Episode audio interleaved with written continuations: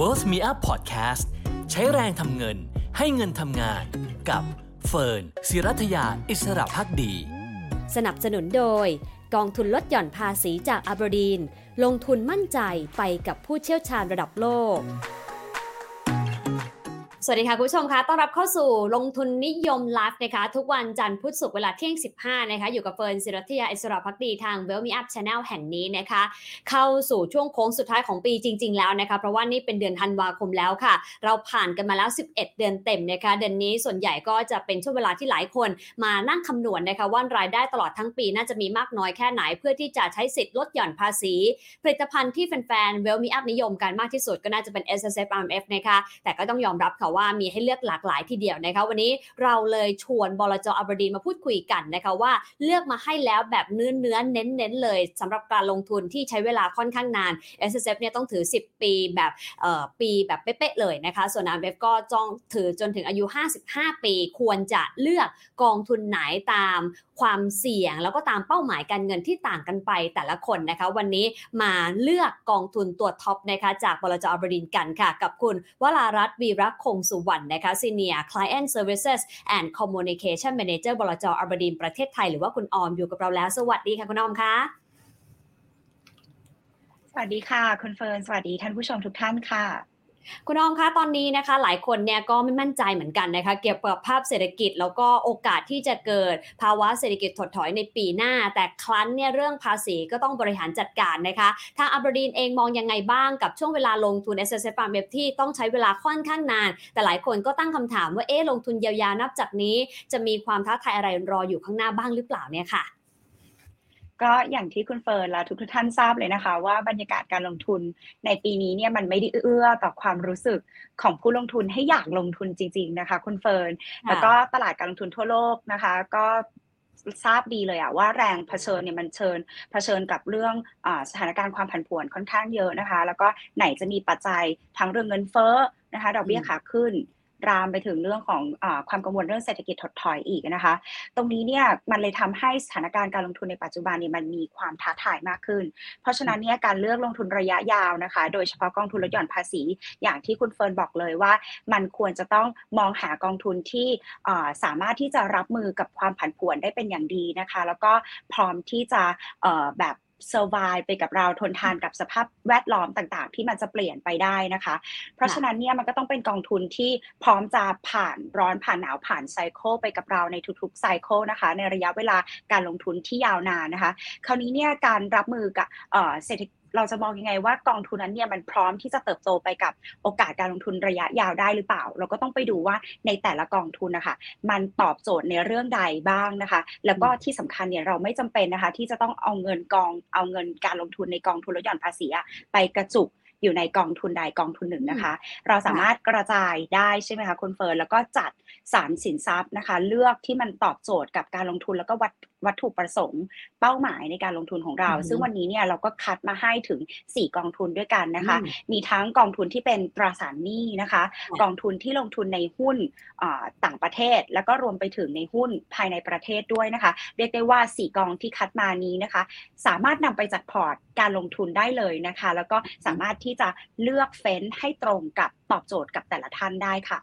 ค่ะ เพราะว่าหลายคนรับความเสี่ยงได้ไม่เท่ากันนะคะ บางช่วงเนี่ยคนเดียวกันนะคะ แต่ว่าพออายุเยอะขึ้นก็รับความเสี่ยงได้น้อยลงด้วย งั้นเรามาดูสำหรับใครที่กังวลใจก่อนละกันค่ะคุณออมสำหรับใครที่ไม่อยากจะรับความเสี่ยงสูงมากนัก แต่อยากจะใช้สิทธิ์ลดหย่อนภาษีนะคะ กองทุนไหนน่าจะตอบโจทย์เขามากที่สุดคะค่ะก็กองทุนที่เราละเลือกมานะคะจะเป็นกองทุนตราสารหนี้ระยะสั้นนะคะอืมซึ่งกองทุนนี้มันเหมาะสำหรับอ่า ท่านผู้ชมนะคะที่อาจจะรับความเสี่ยงได้ค่อนข้างต่ำนะคะ หรือว่าใครนะคะที่อาจจะยังกังวลกับภาวะตลาดนะคะ ที่ยังไม่กล้าที่จะลงทุนตอนนี้ แต่ก็ต้องซื้อ RMF ใช่ไหมคะเพื่อลดหย่อนภาษี เพราะฉะนั้นเนี่ยก็สามารถนำเงินลงทุนนั้นนะคะ มาพักไว้ก่อนที่กองตราสารหนี้ระยะสั้นอย่าง ABSI RMF นะคะ ซึ่งกองนี้เนี่ยถือเป็นกองที่ ท่านผู้ชมเนี่ยสามารถที่จะเลือกลงทุนได้ พอเราเริ่มมีความเชื่อมั่นหรือว่ามั่นใจมากยิ่งขึ้นในตลาดนะคะ เราก็สามารถที่จะสับเปลี่ยนไปลงทุนในกองทุน RMF อื่น ๆ ได้นะคะ โดยกองทุนเปิด Aberdeen Smart Income เพื่อการเลี้ยงชีพนะคะ เขาจะเน้นลงทุนในพันธบัตร รัฐบาล รวมไปถึงหุ้นกู้ระยะสั้นนะคะ ที่มีอายุคงเหลือเฉลี่ยเนี่ยประมาณ 1 ไม่เกิน 1 ปีนะคะ ซึ่งนั่นก็ถือเป็นกลยุทธ์การลงทุนในตราสารหนี้ในช่วงนี้เลยนะคะคุณเฟิร์นที่ท่านผู้ชมเนี่ยสามารถจะ enjoy ไปกับโอกาสที่จะเติบโตไปกับดอกเบี้ยทิศทางขาขึ้นในช่วง 6-12 เดือนข้างหน้านี้นะคะ เพราะว่าด้วย duration ของกองทุนเขาอะค่ะของตราสารหนี้ใน duration ในพอร์ตเนี่ยมันค่อนข้างที่จะสั้น มันก็จะช่วยลดเรื่องความเสี่ยงจากความผันผวนของอัตราดอกเบี้ย ได้เป็นอย่างดีนะคะ แล้วก็ในห้าอันดับถ้าไปดูนะคะ เราก็จะมีการลงทุนเนี่ยอันดับแรกเนี่ยเกือบ 75%นะคะเป็นการลงทุนในพันธบัตรของธนาคารแห่งประเทศไทยนะคะ นอกจากนั้นนี่ก็จะมีการลงทุนในหุ้นกู้ เอกชนชั้นนำนะคะ ทั้ง WHA Thai Beverage เบอร์รี่ยูเกอร์นะคะรวมไปถึงบัตรกรุงไทยนะคะ เพราะฉะนั้นเนี่ยนอกจาก ABSI RMF เนี่ยจะตอบโจทย์สำหรับคนที่รับความเสี่ยงได้ค่อนข้างต่ำแล้วเนี่ยมันยังถือเป็นตัวเลือกที่ดีนะคะ ให้กับผู้ลงทุนที่เขากำลังมองหากองทุนตราสารหนี้ เพื่อจะนำไปจัดพอร์ต การวางแผนเกษียณได้ในอนาคตค่ะคุณผู้ชม เพราะฉะนั้นนะคะสำหรับใครรับความเสี่ยงได้ต่ำนะคะแล้วก็อยากจะ enjoy ในช่วงของดอกเบี้ยค่ะขึ้นแบบนี้ด้วยเนี่ยนะคะรวมถึงการพักเงินนะคะกองทุนตราสารหนี้ ABSI นะคะซึ่งเป็นตราสารหนี้ระยะสั้นก็น่าจะตอบโจทย์ แต่ว่ามีคนกลุ่มหนึ่งค่ะคุณออมที่บอกว่าพร้อมรับความเสี่ยง เพราะว่าลงทุนยาวโน้ต10 ปี หรือไม่ก็ 5 ปีขึ้นไป หรือถึงอายุ 55 ปี มีกองทุนหุ้นด้วยไหมคะที่อาจจะเหมาะสำหรับใครที่อยากจะลงทุนยาวๆล้อไปกับการเติบโต และรับความผันผวนของเศรษฐกิจได้ด้วยเนี่ยค่ะ แน่นอนค่ะคุณเฟิร์นวันนี้ก็นำมาถึง 3 กองทุนหุ้นด้วยกันนะคะ เริ่มแรกเลยก็คือกองทุนที่เรากระจายการลงทุนทั่วโลกนะคะ การกระจายการลงทุนแน่นอนมาช่วยรับเรื่องความผันผวนของตลาดในการลงทุนในระยะยาวได้อยู่แล้วนะคะ นอกจากนี้เนี่ยเราก็ยังเลือกกองทุนภูมิภาคนะคะ อย่างภูมิภาคเอเชียแปซิฟิกนะคะ ไม่รวมญี่ปุ่น ซึ่งกองทุนที่2เนี่ยจะเป็นกองทุนที่พร้อมให้ผู้ลงทุนเนี่ยเติบโตไปกับบริษัทชั้นนำในเอเชียนะคะ และกองทุนสุดท้ายที่เราเลือกมานะคะ ที่เป็นกองหุ้นก็คือกองทุนหุ้นขนาดกลางและเล็กในไทยนะคะ ซึ่งอันนี้จะเป็นการลงทุนก้าวไปนะคะ เติบโตไปกับบริษัทชั้นนำที่เป็นบริษัทขนาดกลางขนาดเล็กที่ร้อมจะก้าวไปเป็นบริษัทยักษ์ใหญ่ในอนาคตนะคะ แล้วเราก็เห็นโอกาสการลงทุนในหุ้นขนาดกลางขนาดเล็กในบ้านเรา เพราะว่าธุรกิจส่วนใหญ่เนี่ยเขาเกาะไปกับกระแสเศรษฐกิจยุคใหม่ใช่ไหมคะคุณเฟิร์นถ้าเราจะเลือกลงทุนในบริษัทใดสักบริษัทหนึ่งหรือว่ากองทุนใดกองทุนหนึ่งอะค่ะเราก็ควรที่จะมองไปในอนาคตนะคะ ว่าเขามีโอกาสเติบโตในอนาคตไหมแล้วมันบริษัทของเขาเนี่ยทำธุรกิจนะคะที่อิงไปกับความต้องการของคนในยุค อนาคตหรือเปล่านะคะ เพราะฉะนั้นเนี่ยกองทุนนี้เหมาะแน่ๆกับการที่เราเลือก3 3 strategy นี้นะคะมาใช้ในการนำเป็นกองทุนนะคะ ทั้ง S S F แล้วก็ R M F พร้อมเสิร์ฟให้กับผู้ลงทุนทุกท่านเลยค่ะงั้นเรามาไล่เรียงทีละกองทุนกันเลยดีกว่านะคะเพราะว่ากองทุนแต่ละประเภทก็น่าจะเหมาะกับคนที่อาจจะมองตลาดต่างกันนะคะ อย่างกองทุนแรกที่คุณเราบอกว่าเกี่ยวกับเรื่องของหุ้นปันผลด้วยใช่ไหมคะ ใช่ค่ะ กองทุนแรกอะก็คือกองทุนเปิด Aberdeen Global Dynamic Dividend Fund นะคะ หรือว่า ABGDD ซึ่งกองทุนนี้เนี่ย กองทุนหลักเขาจะไปเน้นลงทุนนะคะในหุ้นปันผลเด่นทั่วโลกนะคะ แล้วก็เขาจะไปไล่เก็บกระแสเงินสดนะคะ เพื่อที่จะจ่ายกลับให้กับผู้ลงทุนนะคะ เป็นรายรับที่สม่ำเสมอแบบรายเดือนนะคะ ซึ่ง strategy เนี้ยเป็น strategy การลงทุนที่ไม่มีใครเหมือนจริง ๆนะคะ ในไทยเนี่ยเราก็ยังไม่เห็นมีใครเนี่ยที่มี strategy การลงทุนที่เหมือนกับ GDD เลยนะคะ แล้วก็ถามว่าทำไมเราถึงชอบหุ้นปันผลนะคะ ก็ต้องบอกว่าในยุคที่เงินเฟ้อแล้วก็เศรษฐกิจ need ชะลอตัวค่ะ การลงทุนในหุ้นปันผลนะคะ หุ้นที่มีคุณภาพสามารถจ่ายปันผลได้อย่างสม่ำเสมอนะคะ มันเป็นหุ้นที่มีพื้นฐานที่ค่อนข้างแข็งแกร่ง แล้วก็มีธุรกิจที่มั่นคงนะคะ เพราะฉะนั้นเนี่ยถ้าไปดูเรื่องของการจ่ายปันผลนะคะ ย้อนหลังจากไตรมาสสามนะคะย้อนไป 12 เดือนอะเราจะเห็นเลยว่าการจ่ายเงินปันผลออกมาทั่วโลกนะคะ เฉลี่ยอยู่ที่ประมาณ1จุดล้านอ่า1.3ล้านล้านดอลลาร์สหรัฐนะคะ ถือว่าเป็นเม็ดเงินที่ค่อนข้างใหญ่เลยนะคะ และถ้าไปเจาะดูไตรมาสสามไตรมาสเดียวนะคะ เทียบกับไตรมาสสามปีที่แล้วเนี่ยเราจะเห็นว่าใน MSCI AC World ค่ะ หุ้นปันผลนะคะ มีการจ่ายปันผลเติบโตสูงถึง 6.8%นะคะ คราวนี้เนี่ยลองมองย้อนกับอีกสักนิดนึงว่าถ้าเราดูในเรื่องของเงินเฟอ้อบ้างล่ะว่าในภาวะที่ตลาดมันมีความกังวลเรื่องเงินเฟอ้อนะคะ ถ้าย้อนกลับไปตั้งแต่ปี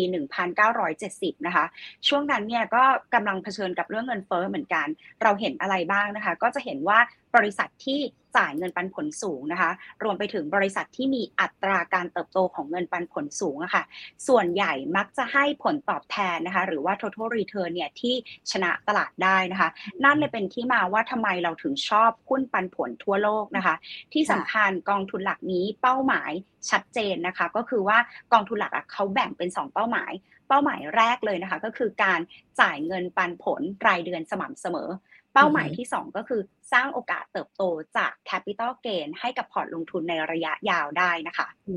ม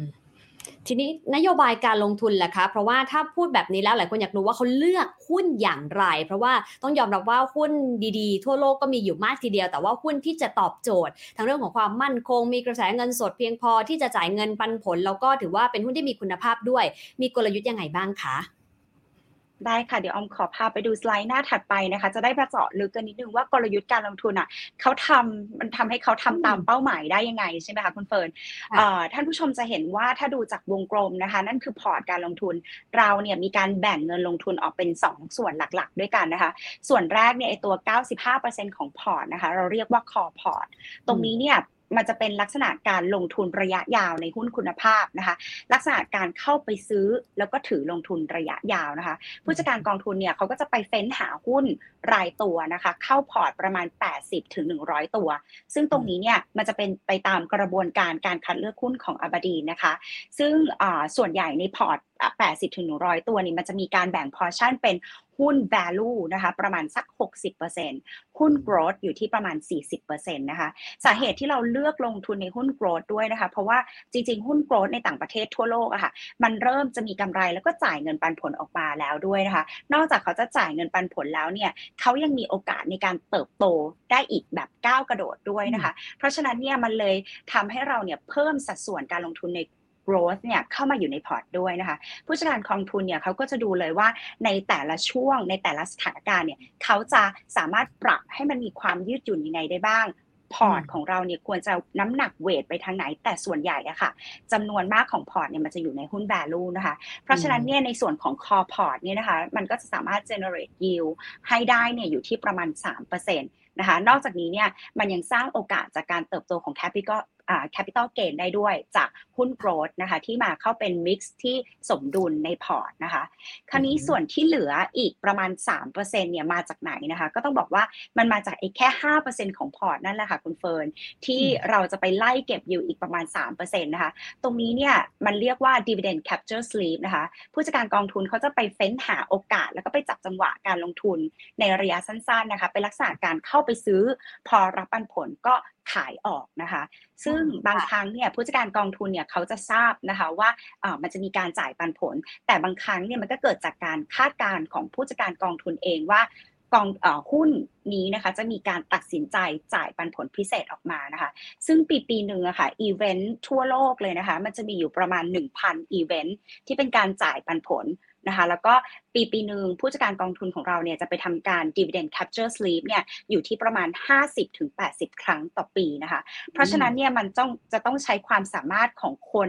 ทีมงานจำนวนมากนะคะในการเข้าถึงข้อมูลนะคะรวมไปถึงอาบดีนเองเนี่ยเรามีทีม global equity นะคะอยู่ประมาณ 120 ท่านกระจายอยู่ทั่วภูมิภาค เพราะฉะนั้นมันเลยทำให้เราอะมี opportunity ที่จะเข้าไปนะคะในการที่จะไปทำ capture sleep ได้ในแต่ละบริษัทที่กระจายอยู่ทั่วโลก แล้วก็ทำให้ผลตอบแทนรวมของพอร์ตยิวนะคะ ที่จะได้จากการจ่ายปันผลเนี่ยออกมาได้เฉลี่ยสม่ำเสมออยู่ที่ 5-6%ต่อปีนะคะค่ะ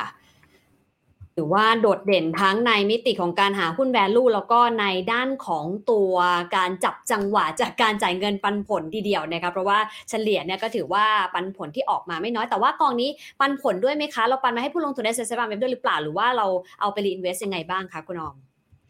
ค่ะ ต้องอธิบายแบบนี้ว่ากองทุนหลักอะค่ะ จะเป็นอ่าแชร์คลาสที่มีการจ่ายดีเวเดนใช่ไหมคะ พอเราได้ออปันผลมาจากกองทุนหลักนะคะ เราก็มีการที่นำไป reinvest กับให้กับอ่าผู้ลงทุนทั้งในกองที่เป็น S S F แชร์คลาสที่เป็น S S F นะคะ แล้วก็แชร์คลาส R M F ที่กำลังจะ I P O นะคะ คุณเฟิร์นวันที่ 6 ถึง 16 นะคะธันวาคมนี้นะคะ ถ้าใครชอบก็สามารถที่จะเอ่อซื้อในช่วง IPO ได้นะคะ ก็ตรงนี้ค่ะคือตัวเงินที่ได้รับปันผลมาเนี่ยค่ะ เราก็จะไป reinvest กลับให้กับผู้ลงทุนแล้วก็ตามวัตถุประสงค์ในการลงทุนระยะยาวของแต่ละท่านนะคะ แต่คราวนี้ถ้าถามว่าแล้วถ้าใครที่อยากได้รับ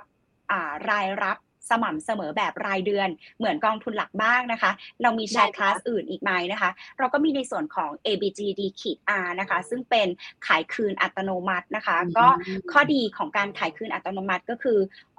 เงินที่ได้รับไปจากการขายคืนนะคะคุณเฟิร์นไม่ต้องเสียภาษีเหมือนกองทุนปันผลทั่วไปนะคะ เพราะฉะนั้นเนี่ยตรงนี้เนี่ยก็ตอบโจทย์สำหรับคนที่ต้องการจะได้รับรายได้สม่ำเสมอแบบรายเดือนนะคะ แต่ก็แค่ต้องลงทุนอย่างต่อเนื่องเท่านั้นเองค่ะ ได้ค่ะรู้สึกของรีเทิร์นเป็นยังไงบ้างคะ ในช่วงที่ผ่านมาได้ค่ะ คือถ้าไปดูในส่วนของเอ่อ return เองนะคะ สิ่งที่จะ prove ได้ก่อนดีกว่าว่าเราจ่ายปันผลได้จริงไหมคุณเฟิร์น ถ้าถ้าถ้าพูดถึงการลงทุน เขาก็อยากจะรู้ว่ากองทุนหลักเนี่ยทำได้จริงๆไหมเอห้าถึงหกเปอร์เซ็นที่ว่ามานะคะ คราวนี้ขอพาไปดูกองยายก่อนแล้วกันนะคะ เพราะว่ากองนี้เนี่ยจัดตั้งมานานแล้วนะคะะเรียกว่าเป็น GDD US Domicile นะคะ แต่อันนี้ไม่ใช่กองแม่ของเราเนาะ เพราะว่ากองนี้เนี่ยเขาถูกคิดค้นมาเป็น strategy ที่ถูกจัดตั้งขึ้นมาก่อนนะคะ แต่เป็นกลยุทธ์การลงทุนเหมือนกันนะคะ กองนี้จัดตั้งมาตั้งแต่ปี 2014 นะคะ จะเห็นว่ากรอบการจ่ายเงินปันผลของเขาเนี่ยอยู่ที่ 5-7%นะคะที่เขาทำได้นะคะ แล้วก็มีการจ่ายรายเดือนจริง ๆ ถ้าดูจากกราฟเนี่ยจะเห็นว่าเส้นสีน้ำเงินนะคะเป็น strategy GDD US domicile นะคะ ส่วนสีม่วงนะคะ จะเป็นค่าเฉลี่ยของหุ้นปันผลสอบปันผลสูง ค่าเฉลี่ยของหุ้นปันผลสูงนะคะ เพราะฉะนั้นเนี่ยจะเห็นว่าในทุกช่วงเวลาค่ะ เราให้ยิวที่สูงแล้วก็ชนะค่าเฉลี่ยหุ้นปันผลสูง มาโดยตลอดนะคะนับตั้งแต่เขาจัดตั้งนะคะ คราวนี้พามาดูกองแม่บ้างนะคะ ในหน้าถัดไปจะเห็นว่ากองแม่ของเราเนี่ยมันเพิ่งจัดตั้งไปช่วงประมาณตุลาคม 2020 นะคะ จากเส้นกราฟข้างบนจะเห็นว่าเรามีการจ่ายรายเดือนออกมาสม่ำเสมอจริง ๆนะคะ แล้วก็อยู่ในกรอบ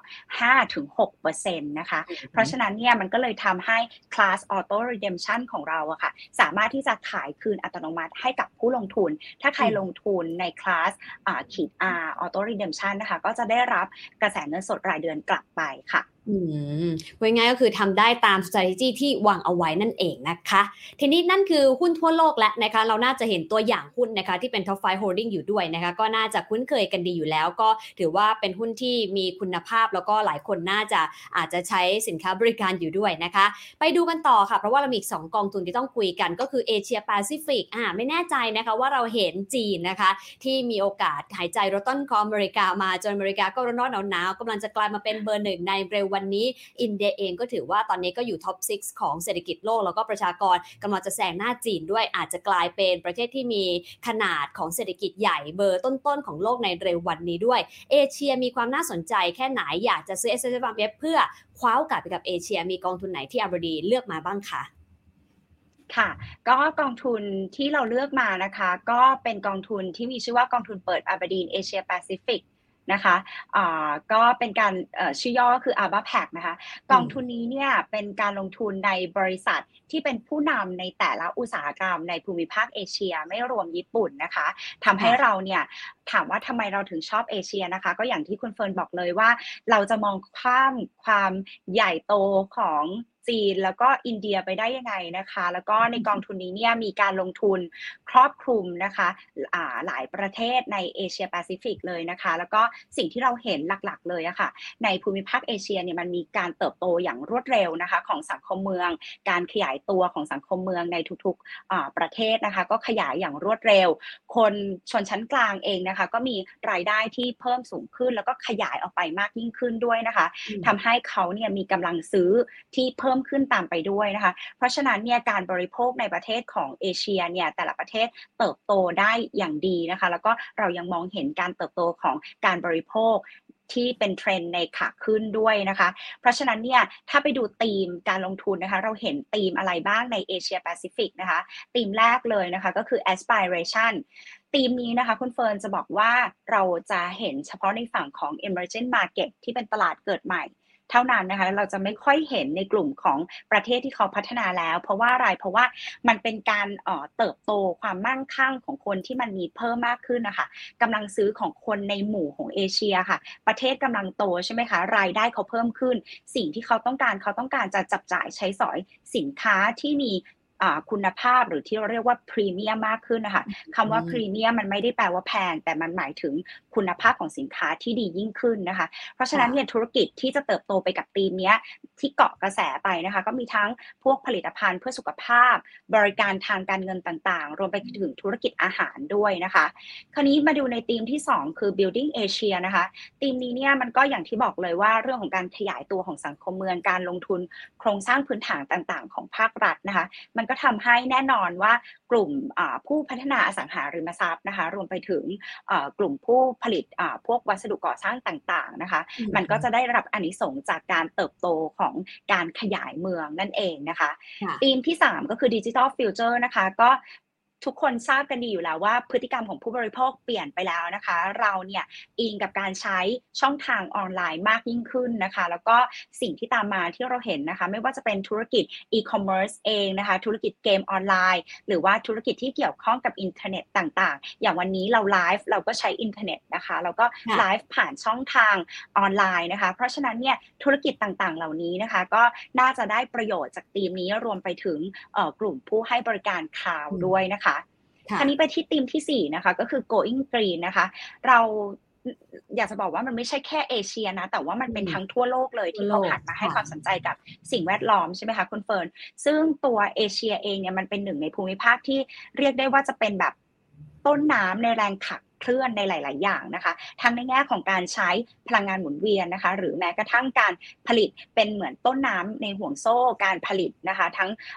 ผลิตแบตเตอรี่รถยนต์ไฟฟ้านะคะ รวมไปถึงพวกโครงสร้างพื้นฐานต่าง ๆ ที่เกี่ยวข้องกับการจัดการสิ่งแวดล้อมนะคะ รวมไปถึงพวก green building เองนะคะ ก็อยู่ในธีมนี้นะคะ ยิ่งต้นทุนพลังงานหมุนเวียนถูกลงเท่าไหร่นะคะ คุณเฟิร์นตีมนี้ก็จะได้ยิ่งยิ่งได้ประโยชน์เข้าไปเท่านั้นนะคะ ค่ะ คันนี้อ้อมขอพาไปดูอีกสักสองธีมนะคะ ก็คือ wealth and uh, health and wellness นะคะ ตรงนี้เนี่ยจะต้องบอกว่าคนเราอะค่ะเขาเริ่มมาให้ความสำคัญกับสุขภาพมากยิ่งขึ้นแล้วใช่ไหมคะคุณเฟิร์นสิ่งที่เราเห็นได้เลยอะก็คือว่าคนอะเลือกซื้อพวกผลิตภัณฑ์ที่มาจากฝั่งเอเชียมากขึ้น ไม่ว่าจะเป็นพวก ครีมเองนะคะ ผลิตภัณฑ์ชะลอวัยต่างๆนะคะ รวมไปถึงการใช้บริการพวกคลินิกทางการแพทย์ หรือพวกเภสัชกรรม เชิงนวัตกรรมต่าง ๆ นะคะคุณเฟิร์นตรงนี้เนี่ยมันได้รับความนิยมค่อนข้างมากนะคะ แล้วก็ทำให้ทีมนี้เนี่ยสามารถสร้างโอกาสการเติบโตได้ค่อนข้างดีนะคะ แล้วก็ทีมสุดท้ายนะคะก็คือ tech enable นะคะ ตรงนี้เนี่ยก็คือธุรกิจที่ทำเกี่ยวข้องกับ big data 5G การเชื่อมต่อดิจิทัลต่างๆนะคะ ก็ยังมีโอกาสมากในภูมิภาคนี้ค่ะทีนี้ถ้าดูเรื่องของผลการดำเนินงานที่ผ่านมากลยุทธ์ที่เขาใช้ในการเลือกหุ้นแต่ละต่างๆ ตีไม่แน่ใจเวทเท่ากันมากน้อยแค่ไหน หรือมีความเสี่ยงอะไรสำหรับกองทุนนี้ หรือตัวอย่างหุ้นในพอร์ตสำหรับตัวการลงทุนในเอเชียที่ถือว่าค่อนข้างมีโอกาสเติบโตอย่างมากในอนาคตมีอะไรบ้างคะคุณน้องคะ ค่ะ คือต้องบอกก่อนว่ากองทุนนี้นะคะ เป็นกองทุนที่ใช้กลยุทธ์แบบ high conviction คือคัดเลือกหุ้นแบบรายตัว แล้วก็มีความเข้มข้นจริง ๆ นะคะ มีหุ้นอยู่ในพอร์ตประมาณ 50-70 ตัวนะคะ เพราะฉะนั้นหุ้นที่เขาคัดเลือกเข้ามาค่ะ มันจะเป็นหุ้นที่แบบ คัดมาแล้วเน้นๆนะคะ ที่เป็นผู้นำแต่ละอุตสาหกรรมจริง ๆนะคะ ก็เป็นสไตล์ bottom up นะคะของอบดีนก็คือเลือกหุ้นเจาะลึกรายตัวนะคะ เรามีทีมผู้เชี่ยวชาญที่ทำงานแล้วก็ดูแลในเรื่องของส่วนหุ้นเอเชียเนี่ยมีเหมือนประวัติยาวนานกว่า 30 ปีนะคะ คือกองเอเชียที่ที่จัดตั้งของเราที่เป็นในฝั่งของสิงคโปร์เองนะคะ ก็มีมาอย่างยาวนานแล้วนะคะ คุณเฟิร์นแบบ ประวัติมากว่า 30 ปีแล้วนะคะ ที่สำคัญในกองนี้เนี่ยให้ความสำคัญกับ ESG ด้วยนะคะเเรียกได้ว่าทุกกองทุนดีกว่าของอบดีนะคะ ที่มีการลงทุนเนี่ย ESG จะถูกรวมเข้าไปอยู่ในกระบวนการการเลือกหุ้นนะคะ ถ้าหุ้นไหนไม่มี ESG เราไม่เลือกลงทุนนะคะ อันนี้เป็นอะไรที่ชัดเจนมากเราเข้มข้นในเรื่อง ESG มากนะคะ คราวนี้หุ้นที่มีผ่านกระบวนการการเลือกทั้ง 3 จุดเด่นนี้มาแล้วนะคะ ก็คือเรื่องของ people คนของเราในการเลือกหุ้น เจาะเลือกหุ้น quality growth คือหุ้นรายตัวเน้นๆ ดูพื้นฐานเป็นหลักนะคะ และ 3 ก็คือ BSG นะคะ เราก็จะถูกนำเข้ามาอยู่ในพอร์ตนะคะ การลงทุน คราวนี้เนี่ยถ้าไปดูใน top 5 holding นะคะ เชื่อว่าหลาย ๆ ท่าน ต้องรู้จักหุ้นเป็นอย่างดีนะคะ เพราะว่าเป็นผู้นำในอุตสาหกรรมจริงๆ อย่าง TSMC นะคะก็เป็นผู้ผลิตพัฒนาเซมิคอนดักเตอร์ที่ใหญ่ที่สุดในในโลกของไต้หวันนะคะไหนจะ Samsung Electronics อีกนะคะ อันนี้ก็ชิปของเขานะคะ ก็หน่วยชิปหน่วยความจำนี่ของเขานี่นะคะ เป็นอะไรที่เป็นนวัตกรรมที่ล้ำมากๆนะคะ แล้วก็ยังแบบไม่มีใครโค่นได้นะคะ แล้วก็รวมไปถึง ตัว BHP ด้วยนะคะ อันนี้ก็เป็นพวกธุรกิจเหมืองแร่ในออสเตรเลียนะคะ ก็ถือว่าเป็นเหมืองที่ใหญ่ที่สุดในโลกเลยนะคะ มีทั้งแร่ที่เป็นทองแดงนิโคลแล้วก็มีแร่เหล็กด้วยนะคะ ซึ่งตรงนี้เนี่ยมันก็เป็นส่วนผสมส่วนประกอบที่ใช้ในส่วนของการผลิตแบตเตอรี่แบตเตอรี่รถยนต์ไฟฟ้าด้วยนะคะคุณเฟิร์นเพราะฉะนั้นเนี่ยหุ้น ที่อยู่ในพอร์ตนี้นะคะ ถ้าใครเห็นแล้วรู้สึกว่าอุ๊ยสนใจอยากจะลงทุนในเอเชียแปซิฟิกไม่รวมญี่ปุ่นนะคะ กองทุน a b a p a c ก็มีให้เลือกนะคะ ทั้งในส่วนของกองทุน SSF เองนะคะ แล้วก็รวมไปถึงกองทุน RMF ได้นะคะ ก็สามารถนำไปจัดพอร์ตการลงทุนได้นะคะ แล้วก็โตไปกับโอกาสการเติบโตใน 6 ปีที่เรากล่าวมาค่ะ ค่ะ ทีนี้ถ้านอกเหนือจากหุ้นโลกไปแล้วนะคะหุ้นเอเชียแล้วหลายคนบอกว่าเอ๊ะดูเหมือนว่าเศรษฐกิจไทย โดยเฉพาะปีหน้าเองนะคะ หลายคนก็บอกน่าจะค่อนข้างดีเมื่อเทียบกับเศรษฐกิจโลกที่มีแนวโน้มเข้าสู่ภาวะถดถอยเราเองก็อาจจะฟื้นได้หลักๆ จากภาคการท่องเที่ยวเราเห็นนักท่องเที่ยวเริ่มเข้ามาเยอะขึ้นนะคะกำลังซื้อก็ดีขึ้นจากตัวเลขเศรษฐกิจแล้วก็เงินเฟ้อก็เริ่มแผ่วด้วยนะคะ ถ้าจะคว้าโอกาสของหุ้นไทย ในการลงทุน S S F Farm Web ด้วยเนี่ยอับรดีมีกองทุนไหนแนะนำบ้างคะ ค่ะก็อย่างที่คุณเฟิร์นบอกเลยว่าจริง ๆ แล้วประเทศไทยเนี่ยแทบจะเป็นประเทศไม่กี่ประเทศนะคะที่เศรษฐกิจนะคะอะของไทยเนี่ยจะเติบโต ปีนี้เนี่ยก็ยังโตอยู่ปีหน้าก็ยังโตได้อีกโตกว่าปีนี้ด้วยนะคะ ก็ประเทศอื่นเนี่ยเขากังวลเรื่องเศรษฐกิจชะลอตัวใช่ไหมคะแต่ไทยเนี่ยเหมือนเพิ่งจะเริ่มเปิดนะคะ ให้มีการเปิดเมืองเปิดประเทศเราอาจจะช้าไปกว่าคนอื่นบ้างนะคะ แต่ว่าเรามานะคะ เพราะฉะนั้นเนี่ยคือการลงทุนในอกองทุนที่เราเลือกมาจะเป็นหุ้นไทยขนาดกลางและเล็กนะคะ ถามว่าทำไมเราถึงเห็น potential ในกองทุนนี้นะคะ ก็ต้องบอกว่าจริงๆแล้วเนี่ยการลงทุนในหุ้นขนาดกลางขนาดเล็กอะค่ะ บ้านเราเนี่ยเราถือว่าธุรกิจหลักๆ ของเขาเนี่ยสามารถที่จะปรับตัวได้ค่อนข้างดีนะคะ แล้วก็ยังเกาะไปกับกระแสเศรษฐกิจยุคใหม่ด้วยนะคะ เพราะฉะนั้นเนี่ยโอกาสที่เขาจะเติบโตเนี่ยมันยังมีอีกมากนะคะ แล้วก็ที่สำคัญเนี่ยกองทุนนี้เนี่ยเป็นกอง flagship ของอเบอร์ดีนเลยนะคะ มีการจัดตั้งมาเนี่ยเกือบ 20 ปีแล้วนะคะ คุณเฟิร์นกองนี้ถ้าใครเป็นแฟนอเบอร์ดีนเนี่ยจะรู้จัก ABSM เป็นอย่างดีนะคะ ซึ่งล่าสุดเนี่ยเราก็มีการขยายแบนเนจนะคะนี่คือคือการคัด Market Cap ของหุ้นนะคะ ให้มันกว้างมากขึ้นเป็น 80,000 ล้านบาทนะคะ เพราะฉะนั้นเนี่ยผู้จัดการกองทุนเขาก็จะมี universe การลงทุนที่กว้างมากขึ้น แล้วก็พร้อมที่จะไปไล่นะคะในการที่จะเลือกลงทุนนะคะใน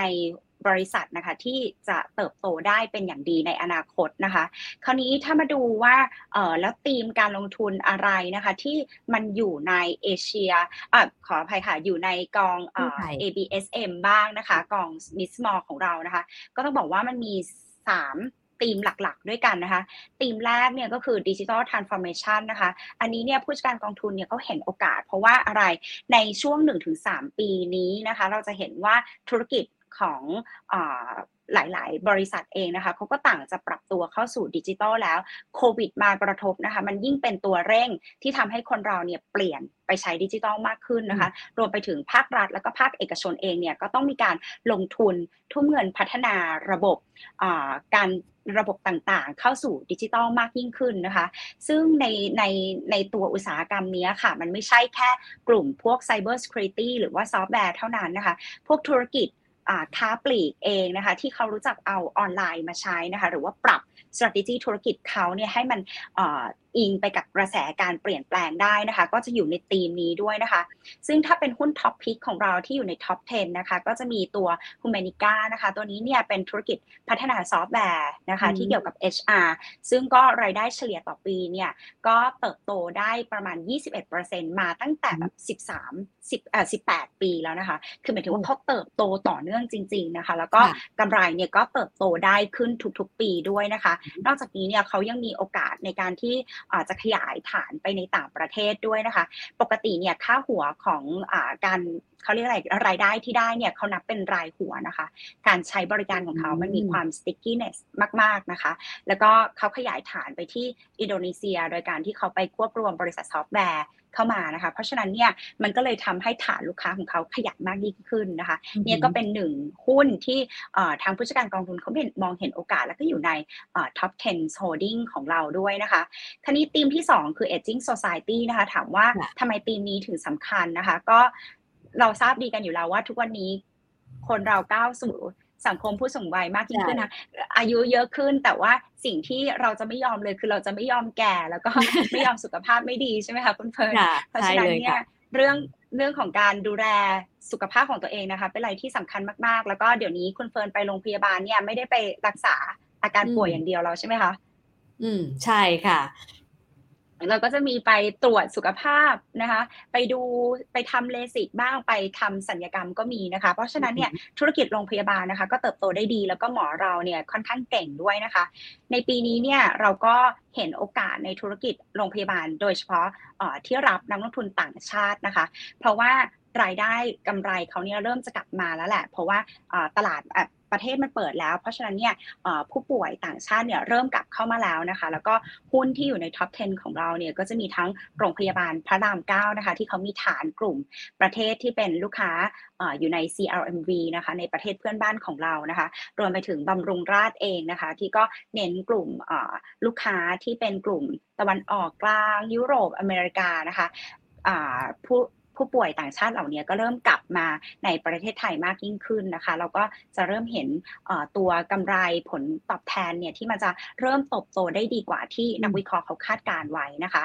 ทีนี้ถ้ามาดูในธีมสุดท้ายก็คือธีมอ่าทัวริซึมนะคะ จะเห็นว่าตอนนี้เดินไปตรงไหนนะคะ ก็เริ่มเห็นนักท่องเที่ยวต่างชาติแล้วนะคะ ก็เขากลับมาแล้วจริง ๆ แล้วก็ปีนี้ทะลุ 10 ล้านคนได้แน่ๆนะคะ ส่วนปีหน้าเนี่ยสภาพัฒน์เขาก็คาดการแล้วแหละว่านักท่องเที่ยวน่าจะ เพิ่มขึ้นแต่ระดับ 23 ล้านคนได้นะคะ การพูดถึงเรื่องของทัวริซึมมันไม่ใช่หมายถึงแค่โรงแรมเท่านั้น แต่มันครอบคลุมไปทั้งกลุ่มบริการ กลุ่มร้านอาหารนะคะ เราก็เริ่มเห็นการฟื้นตัวดีขึ้นแล้วนะคะ แล้วก็คิดว่าผลประกอบการเนี่ยของอที่มีการประเมินไว้ก็น่าจะดีกว่าที่นักวิเคราะห์คาดด้วยนะคะ เพราะฉะนั้นเนี่ยกลุ่มท่องเที่ยวนะคะทัวริซึมก็ยังเป็นอะไรที่ทางผู้จัดการกองทุนของเราชอบอยู่ค่ะ ก็ถือว่าเป็นหุ้นกลางเล็กนะคะที่ค่อนข้างโดดเด่นตาม3ธีมนะคะที่คุณบอกมาให้ฟังนะคะไม่ว่าจะเป็น digital transformation aging society หรือว่า tourism ทีนี้ผลการดำเนินงานที่ผ่านมาเป็นยังไงบ้างคะสำหรับตัว small cap นะคะ mid small กองนี้ซึ่งถือว่าเป็นกองทุน signature ของอเบอร์ดีนเลยด้วย ใช่ค่ะเอ่อถ้าถ้าดูในแง่ของผลการดำเนินงานนะคะงั้นเดี๋ยวขอพาไปดูสไลด์หน้าถัดไปก็ได้ค่ะ คือถ้าถ้าดูในแง่ของผลการดำเนินงานเองอาจจะเห็นว่าที่ผ่านมานะคะ เราทำได้ดีแล้วก็ชนะตลาดมาโดยตลอดนะคะ ก็คือกองทุน ABSM เนี่ยนะคะ ก็ถ้าเป็น year to date เนี่ยตอนนี้ก็อยู่ที่ 4.5เปอร์เซ็นต์อ่า4.58เปอร์เซ็นต์นะคะ ผลตอบแทนที่ได้ ส่วนถ้าไปดูนับตั้งแต่จัดตั้งนะคะ ก็คือปี 2005 นะคะ ก็ย้อนหลังกลับไปเนี่ยให้เฉลี่ย รายปีเนี่ยอยู่ที่ 10.34%นะคะ ก็ถือว่าถ้าใครมองการลงทุนในระยะยาวเนี่ย performance ของกองทุนนี้น่าจะตอบโจทย์ แล้วก็เห็นได้เลยว่าเขาสามารถที่จะทนทานผ่านร้อนผ่านหนาวมากับคุณได้จริง ๆ นะคะ แล้วก็กองนี้เนี่ยเพิ่งจะมีการเปิดขาย IPO นะคะในวันที่ 6 ถึง 16 พร้อมกับ ABGDD นะคะ ก็คือเราขายตัว ABSM RMF นะคะ ก็ถ้าใครสนใจจะลงทุนยาวๆนะคะ แล้วก็พร้อมกับการวางแผนภาษีเนี่ย ABSM RMF นะคะก็น่าจะเป็นอีกหนึ่งตัวเลือกที่ดีสำหรับหุ้นไทยขนาดกลางและเล็กนะคะ นอกจากนี้เนี่ยเรายังมีแชร์คลาส SSF ที่เพิ่งจะเปิด หมายถึงว่าที่เพิ่งจะเปิดให้ลงทุนนะคะ ไปตั้งแต่วันที่ 14 พฤศจิกายนที่ผ่านมานะคะ ก็เรียกได้ว่ามีทั้ง 2 ประเภท ให้ผู้ลงทุนเลือกลงทุนได้เลยนะคะ คราวนี้ก่อนอื่นก่อนที่จะไปสรุปว่ากองทุนแต่ละกองเป็นยังไงบ้างอ้อมขอพาไปดูวิธีคิดของผู้จัดการกองทุนนิดนึงหน่อยได้ไหมคะคุณเฟิร์นในหน้าสไลด์ที่ 8 นะคะ ว่าเขามีเกณฑ์การเลือกหุ้นยังไงบ้างนะคะ ผู้จัดการกองทุนเนี่ยเขาจะมีเกณฑ์การเลือกหุ้นอยู่ 3 เกณฑ์หลักๆ ด้วยกันนะคะคุณเฟิร์นท่านผู้ชมจะเห็นว่าจากสไลด์เนี่ยจะอยู่ทางขวามือล่างนะคะ จะเห็นว่าในกล่องทั้ง 3 กล่องอะคะ่ะจะมีทั้ง business model นะคะ growth momentum แล้วก็มี valuation นะคะ ด่านแรกเลยก็คือเขาดูที่ business model ก่อนนะคะ ถ้าธุรกิจไหนเนี่ยมีโอกาสที่จะเติบโตได้ดีนะคะ แล้วก็เป็นที่ต้องการของลูกค้านะคะ แล้วก็สามารถปรับตัวได้ดีกับการเปลี่ยนแปลง หรือถ้ายิ่งไป disrupt คนอื่นได้ก็จะยิ่งดีนะคะ พอธุรกิจเหล่านี้เนี่ยเรามองว่ามันมีโอกาสที่เขาเนี่ยจะมีความสามารถในการที่จะแข่งขันเหนือกว่าคู่แข่งและมีจุดเด่นที่แตกต่างได้นะคะ เพราะฉะนั้นเนี่ยธุรกิจเหล่านี้อาจจะเติบโตได้สูง แล้วก็มีเรียกได้ว่าเป็นธุรกิจที่มี S curve potential นะคะ หลังจากที่เขาได้ business model แล้วเนี่ยเขาก็จะมาดูต่อว่า growth momentum หลักเป็นยังไงนะคะ ก็ไปดูว่ากองทุนที่ไอ้หุ้นที่กองทุนเลือกลงทุนเนี่ยมันมีแนวโน้มการเติบโตของกำไรเป็นยังไงบ้างนะคะ ซึ่งส่วนใหญ่เนี่ยจะต้องเป็นหุ้นที่มีการเติบโตของกำไรอย่างต่อเนื่องนะคะ จะไม่ใช่เติบโตแค่ปีเดียว แล้วก็จบไปอย่างนี้ไม่ใช่นะคะ ก็ต้องมีโอกาสการเติบโตอย่างต่อเนื่องด้วยนะคะ ที่สำคัญคือต้องมีการบริหารต้นทุนที่ดี โดยผู้จัดการกองทุนนะคะเขาจะหลีกเลี่ยงการลงทุนในหุ้นที่ยังไม่มีผลกำไร คือหุ้นขาดทุนเนี่ยเราไม่ลงทุนนะคะ รวมไปถึงถ้าหุ้นไหนมีหนี้ที่สูงเนี่ยเราก็จะไม่เลือกลงทุนเช่นกัน พอ 2 เกณฑ์นี้ผ่านแล้วนะคะ คราวนี้ก็จะมาเข้าสู่เกณฑ์สุดท้ายคือ valuation นะคะหุ้นที่ผู้จัดการกองทุนเลือกมา ต่อให้จะมี business model ที่ดี มีกำไรที่ดีแต่ถ้า PE ยังสูงเกินไปนะคะ เขายังไม่ตัดสินใจเข้าลงทุนในทันที แต่ถูก จับเข้ามาอยู่ใน universe แล้วก็แบบมองมองอยู่จับจ้องอยู่นะคะ เมื่อไหร่ที่ valuation มาอยู่ในระดับที่เหมาะสมอะค่ะผู้จัดการกองทุนเขาก็จะตัดสินใจเข้าลงทุนนะคะ ในทางกลับกันค่ะถ้าหุ้นไหนนะคะ เรียกได้ว่าให้ผลตอบแทนหรือว่าราคาเนี่ยมันได้รวมเอามูลค่าในอนาคตเข้าไปแล้วอะค่ะเขาก็จะตัดสินใจขายทำกำไรออกไปเช่นกันนะคะ เพราะฉะนั้นเนี่ยผู้จัดการกองทุนเขาคอยดูในเรื่องนี้จับจังหวะให้เราอยู่นะคะ ส่วนเราก็ลงทุนยาวๆไปได้เลยกับกองทุนนี้ค่ะ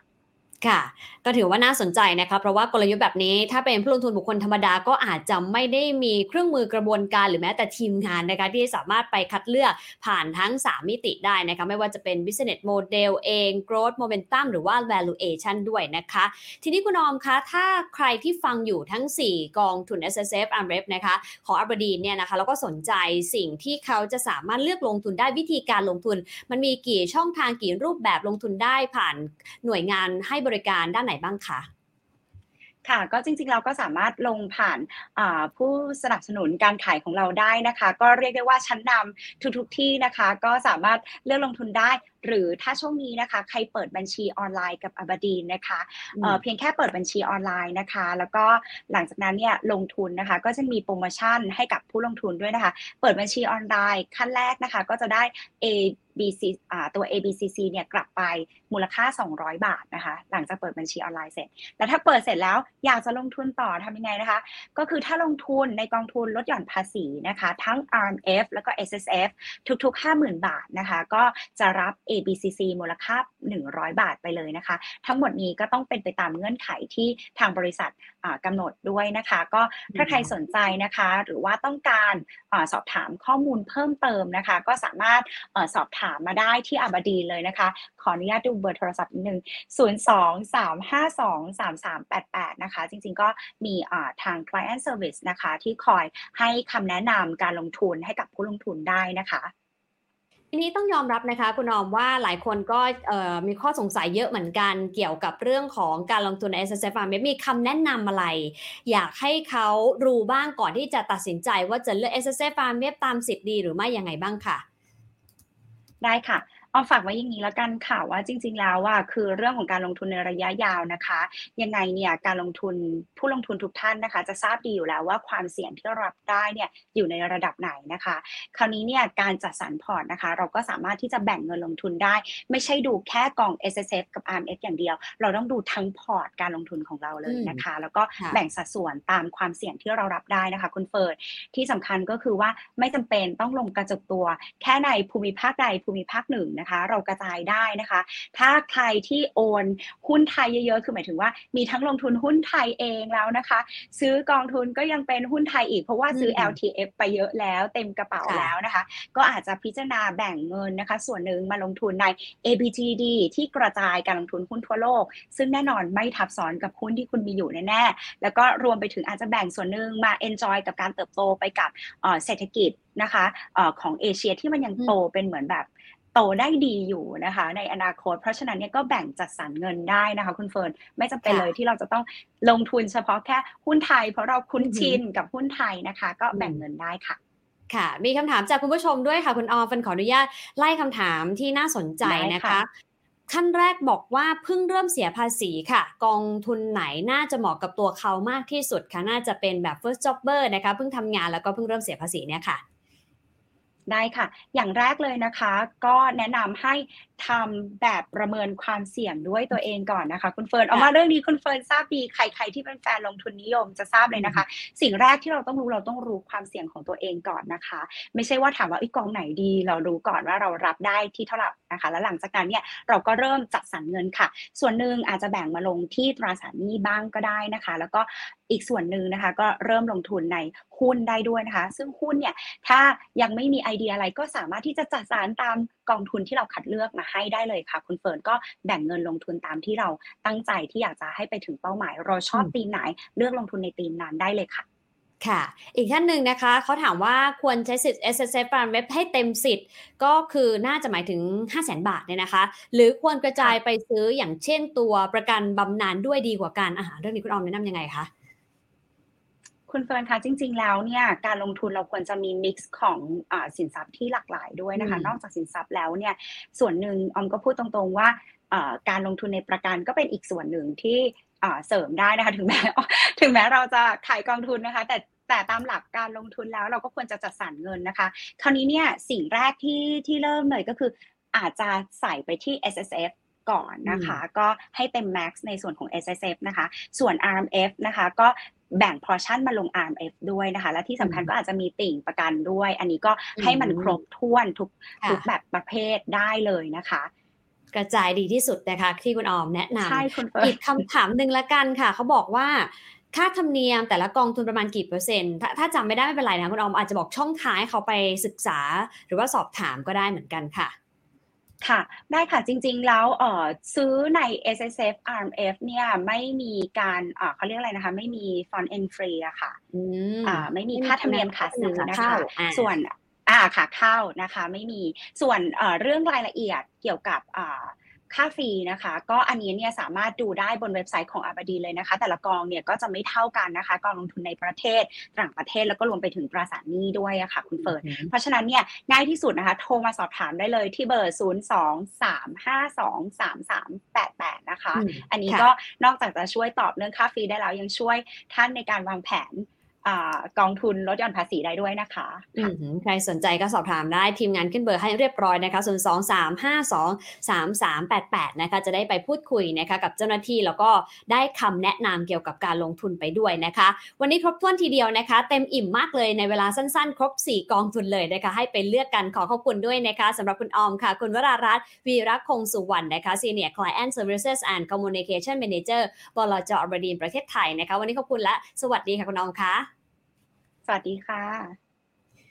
สิ่งสำคัญเลยนะคะ คุณออมบอกไว้ตั้งแต่ต้นแล้วนะคะก็คือเราต้องประเมินความเสี่ยงของตัวเองก่อนนะคะท่ามกลางทิศทางของเงินเฟ้อขาขึ้น ดอกเบี้ยก็ขาขึ้น แล้วก็เศรษฐกิจถดถอยนะคะ ก็ต้องยอมรับนะคะว่าเรื่องนี้ยังอยู่กับพวกเราค่ะ แต่อย่างไรก็ตาม ในการเลือกการลงทุนเพื่อใช้สิทธิ์ลดหย่อนภาษี S S F แล้วก็ R M F เนี่ยสิ่งสำคัญที่สุดคือเราต้องเลือกลงทุนในสินทรัพย์ที่สามารถรับมือกับความผันผวนในระยะยาวได้นะคะ ซึ่งควรจะกระจายการลงทุนแล้วก็ดูด้วยว่าแต่ละกองทุนนั้นตอบโจทย์เราในเรื่องของเป้าหมายการเงินอย่างไร ดังนั้น 4 กองทุนย้ำอีกครั้งแล้วกันนะคะที่ทางบริจอร์อับดีนแนะนำเนี่ยก็จะมีเสน่ห์ที่อาจจะต่างกันไป ใครไม่ชอบรับความเสี่ยง ใครอยากจะลงทุนแบบเซฟๆหน่อยนะคะแล้วก็ใครมองว่าอยากจะกระจายมายังสินทรัพย์ที่มีความปลอดภัยหน่อยนะคะก็คือ ABSI นะคะซึ่งเป็นกองทุน MF นะคะแล้วก็ลงทุนในตราสารหนี้ระยะสั้นพันธบัตรรัฐบาลหุ้นกู้อายุไม่เกิน 1 ปีเท่านั้นเองก็ถือว่า duration สั้นก็จะมีความเสี่ยงที่ที่ค่อนข้างต่ำด้วยนะคะสำหรับกองตราสารหนี้ก็ A BSI RF นะคะส่วนกองทุนหุ้นนั้นมี 3 ธีมหลักนะคะที่เหมาะกับแต่ละเป้าหมายแล้วก็แต่ละโอกาสนะคะกองทุนแรกเลยก็ตีภาพใหญ่ไปก่อน ไปลงทุนหุ้นทั่วโลกเลยค่ะในทางด้านของ ABGDD นะคะซึ่งก็เป็นกองทุนที่ไปเน้นการลงทุนในหุ้นปันผลเด่นๆ ทั่วโลกเลยนะคะแล้วก็เน้นเก็บกระแสเงินสดนะคะ ซึ่งเขาก็จะนำมา reinvest นะคะให้กับเราในฐานะผู้ลงทุนด้วยเช่นกันสำหรับใครสนใจนะคะ ABGDD ก็คือตัวกองทุนเปิด Aberdeen Global Dynamic Dividend Fund นั่นเองนะคะ ซึ่งเขาก็จะไปคัดหุ้นคุณภาพที่จ่ายปันผลสม่ำเสมอ แล้วก็มีความมั่นคงนะคะ แล้วก็ยิวที่จริง ๆ แล้วกองทำได้เนี่ยประมาณ 5-6%ต่อปีนะคะก็มาจากคอพอร์ต